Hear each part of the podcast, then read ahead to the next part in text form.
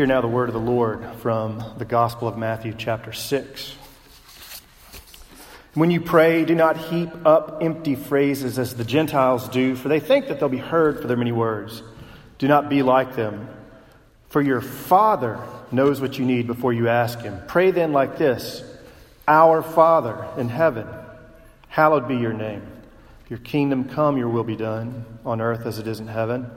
Give us this day our daily bread, and forgive us our debts as we also have forgiven our debtors. And lead us not into temptation, but deliver us from evil. Second reading comes from the pen of the Apostle Paul in his letter to the Romans, chapter 8.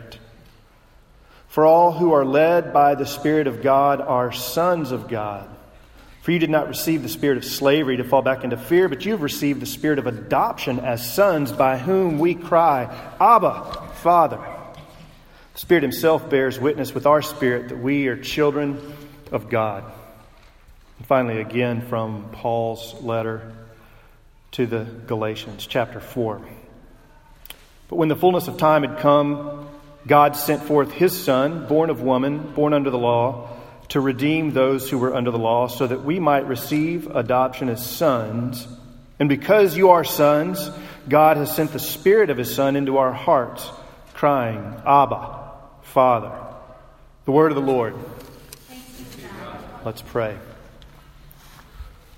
Abba, we pray to you now in confidence, in trust, in full conviction. We pray that your Spirit, the same Spirit that anointed your Son for his mission and ministry, would now fall and rest upon us, us, even as we share in his life, that we might hear your word, that we might respond to you, that our, our minds, yes, would be filled, but our hearts would be as well, and our hands and feet would be moved to service in this world, that we might show ourselves children of the Father. And it's in your Son, Jesus' name, we pray. Amen. Religion is a crutch God is simply an idea, a wish people make to explain the world so that it will somehow, some way, make sense. That's, of course, according to folks like Sigmund Freud. And uh, he went on to say that this idea of God, this, this, this idea that some of us have of the old bearded man in the sky, do you know where that image comes from? Book of Revelation. So, but he would say this, this idea of the old bearded man in the sky is someone that we have just made up. A father figure, no doubt, who is powerful. He can do what he wants. He helps us make sense of the world and who has promises to take care of us. But he's a father that we have just made up and projected out into the world based on our own anxieties our own fears, our own psychological needs. Further, according to folks like Friedrich Nietzsche, God the Father is someone we identify with who gives us comfort because he will punish our enemies. He's someone who is powerful, someone to whom we can appeal to threaten others, to coerce them, and to control them for our purposes. We can make threats. You do that, you're going to go to hell. God's going to judge you. And so that we can manipulate people into doing what we want. This is part of what he meant when he was talking about slave morality. And speaking of threatening and trolling others with religion, this whole business, by the way, of calling God Father, isn't that just one more way that men in particular have gamed the system. Because if God is a dude, then dudes are more similar to God, and gods get to and dudes get to set the agenda in religion and the world. All right, so because I'm a little bit nerdy and bookish, I've quoted these old dead European guys, these old European dudes.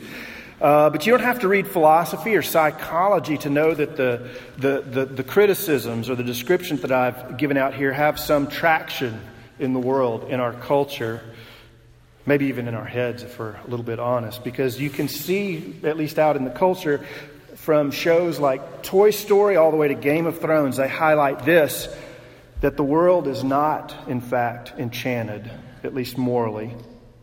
And power is what religion is really about. And fathers, especially a heavenly Father, is not there, is not to be trusted. So, what are we, as those who are about to confess again for the third week in the row, uh, what are we to make of God being called Father in Scripture?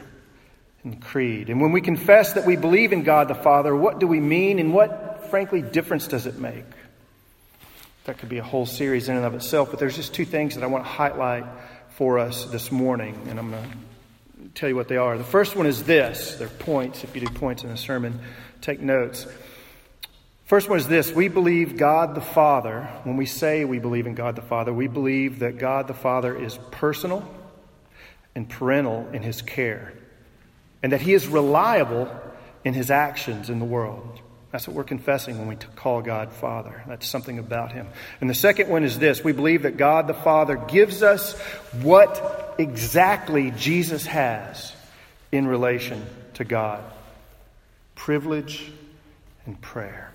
All right, so that's where we're going over these next few minutes. So let's think about that first idea, that first bit of theology from the Bible that God the Father is a personal and stable parent. So, when the first Christians, the early Christians, started sorting out what it means that God is Father, they understood Jesus to mean, and by the way, Jesus is our chief source for understanding God as Father. Not the only source, but our chief source for understanding Father, God as Father. These early Christians understood that term to mean this that whatever else it means, it means that God is not N O T, not like the other gods competing for your allegiance. Because think about it the, the Bible was written in the Creed not too long afterwards in first century Roman context, in which their culturally, religiously, and otherwise, their influence had extended throughout uh, the, the world at that point, or at least that part of the world where Christianity emerged. And the Romans had plenty of gods, who in fact were fathers too. Jupiter, Neptune, Apollo, the list goes on almost seemingly infinitely. And these gods were passionate, they were lusty, and they were unpredictable. And they would sometimes do what? They would come to earth, they would take on a human form, they would take wives, or maybe they weren't even their wives, they would give them children. And then they would do things like get angry. They'd change their mind about things. They would turn against the people they said they were friends with. And honestly, these gods didn't really seem to be anything but magnified, blown up versions of people and all of their mood swings and indecisiveness and even weirdness.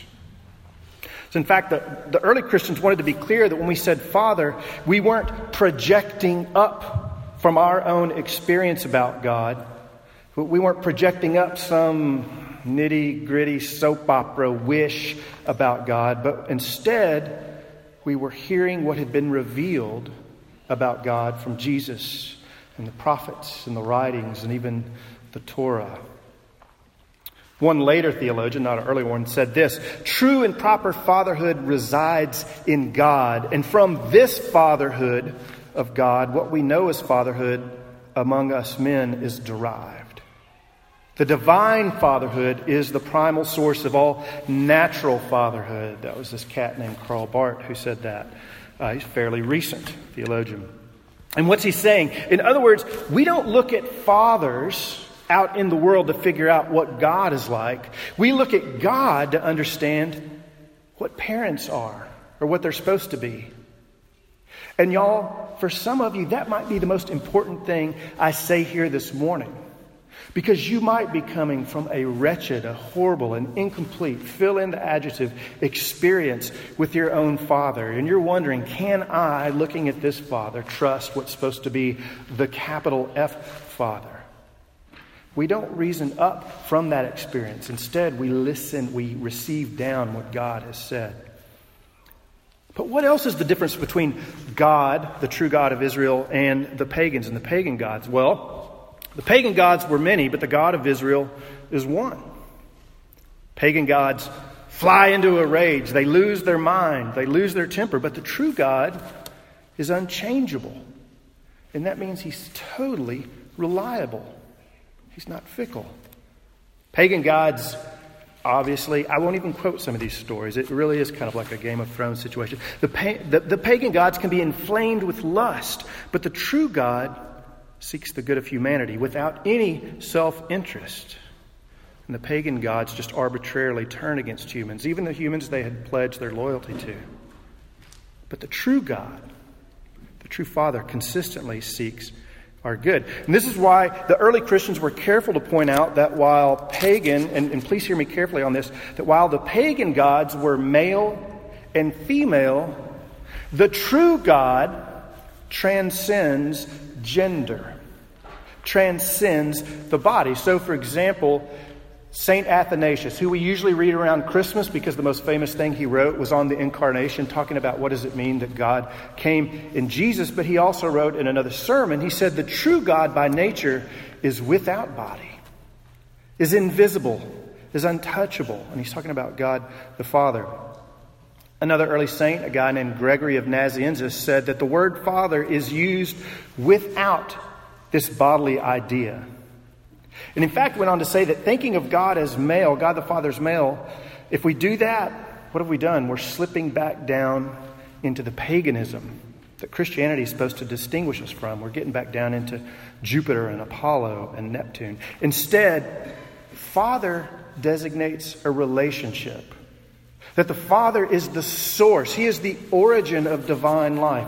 And so the Son is actually derived from the source. He's not created, the Son has eternally existed. But that's getting into the Nicene Creed, and we're talking about the Apostles' Creed.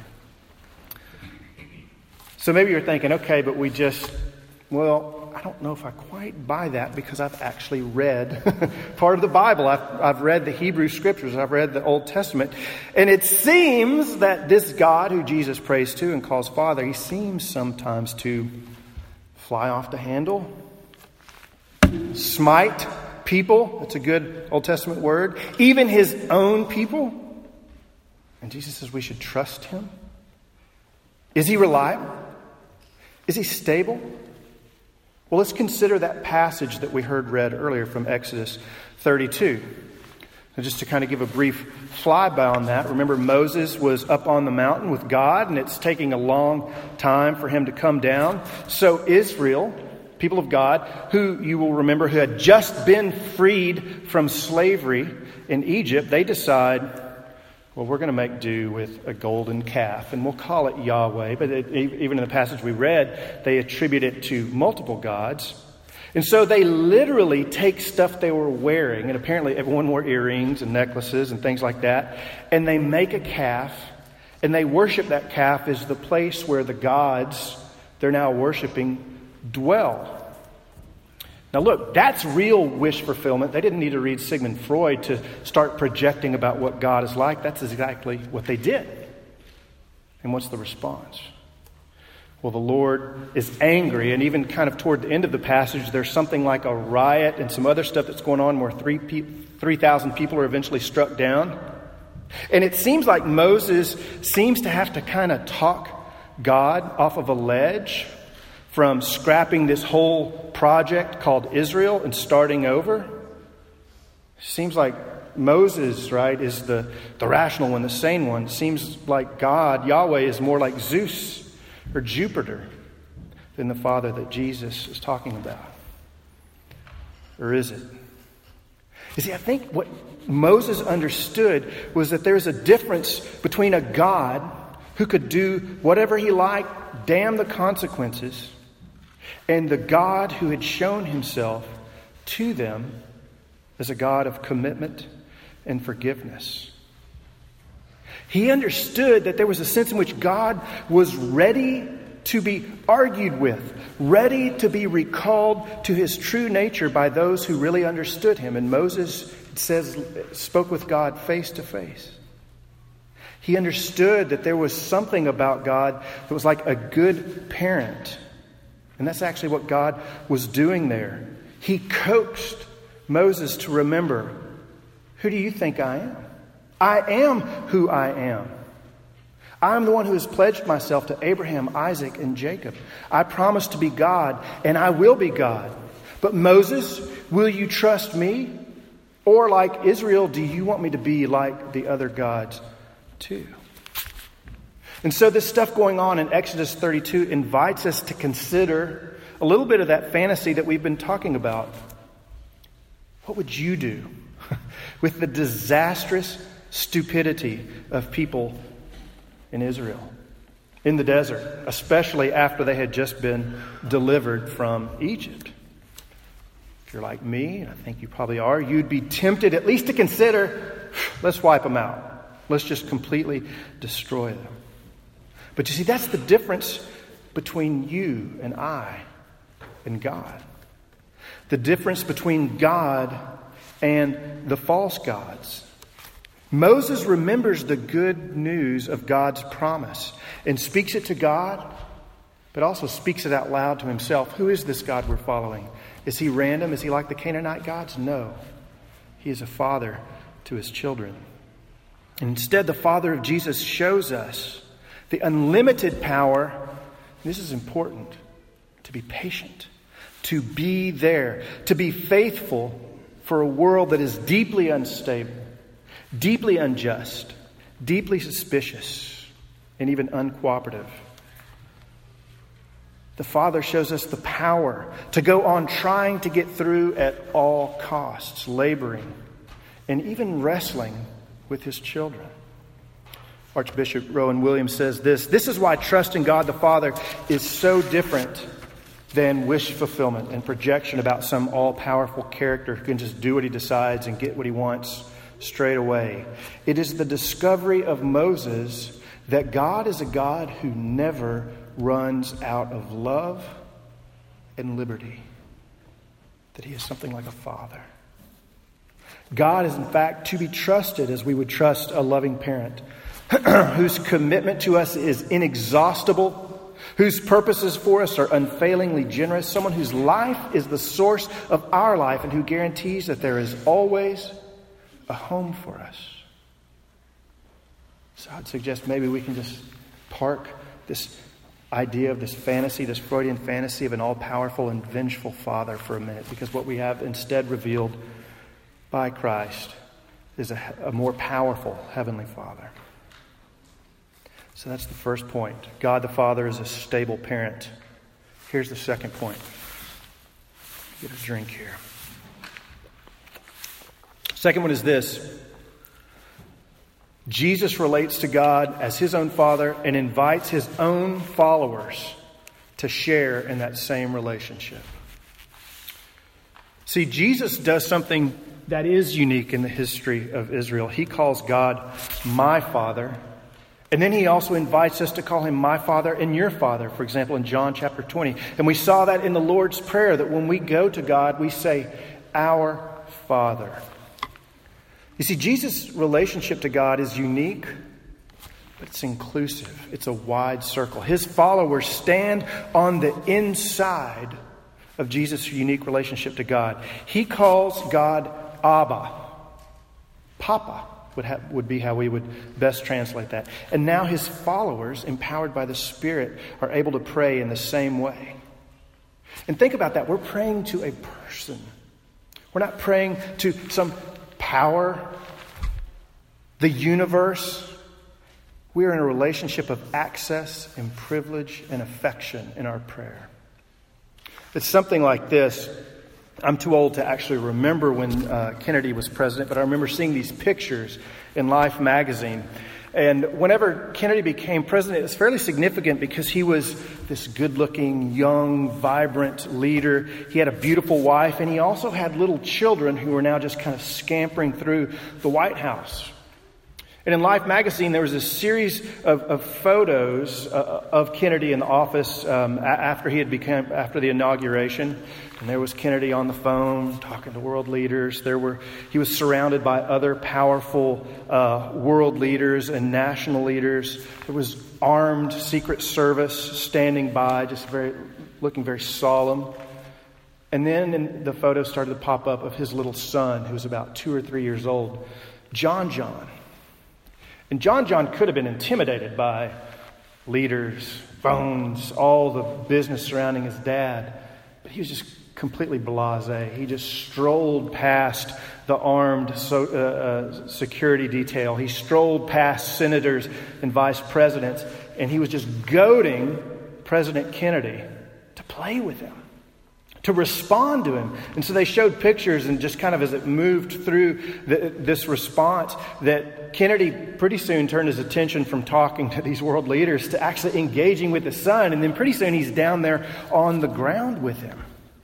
You see, no other child, except for his sister, of course, would have been able to capture the attention of the most powerful man in the world like that unless he just had this access and this relationship. So, how much more then do we have that because of Jesus? We are called his brothers and God our Father.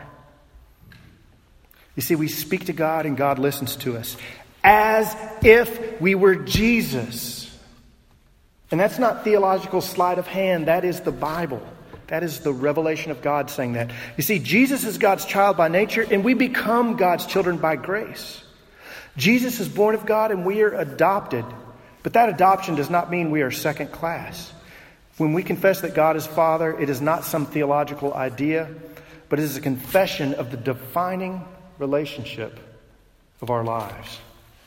We call God Father, Abba, because that's what Jesus calls God. And because Jesus has re- invited us to relate to him in that way. We cry out, Abba, Father, in a position of confidence, because like Jesus, we know who it is that we are speaking to faithful, trustworthy, personal. He has rescued us in his mercy and patience. And in fact, he's able to move the levers of the world through our prayers. And He allows us to do this and gives us this desire. And He shows His own desire for mercy and equips us with Holy Ghost power. And so that means that, like Jesus and unlike the world, we get to call out to God not to curse those who are enemies, but to pray for them. That God's kindness and mercy and his fatherhood would be extended to them too. Think about some of the last words that Jesus said before he died Father, forgive them. They know not what they do. Father, forgive them. They know not what they do. What does it mean to have God as our Father? It means that we get to relate to the world completely in a different way than the world would relate to us and to itself. Because you see, we live in a time and a place where so many in our culture see Christians as full of resentment. That we use religion like a lead pipe just to shame others and to crack them in their theological knees, to have them conform to beliefs that they just don't hold. In fact, we have the privilege not to coerce people, but to persuade them in prayer. So, you want to know how you apply this? You pray. Would you pray? Would you commit to praying for folks who you consider enemies or outsiders who maybe just tick you off? Maybe it's Muslims, maybe it's Republicans, Maybe it's white people, maybe it's people of color, I don't know. You fill in the blank for that. But that is a full on godly, child of God thing to do. You see, to confess God as Father puts us like children. And you know, one of the secrets of the Christian life, it's really not even a secret, we never grow out of the space and the place and the relationship of being children in relation to God. But as children, we are as close as Jesus. We have God's ear in prayer. We have the privilege to call God to be God for the world with mercy offered through the Son, given by the Spirit. Will you all commit to praying that with me? I'm going to try. And we'll ask God to help. Let's do that now.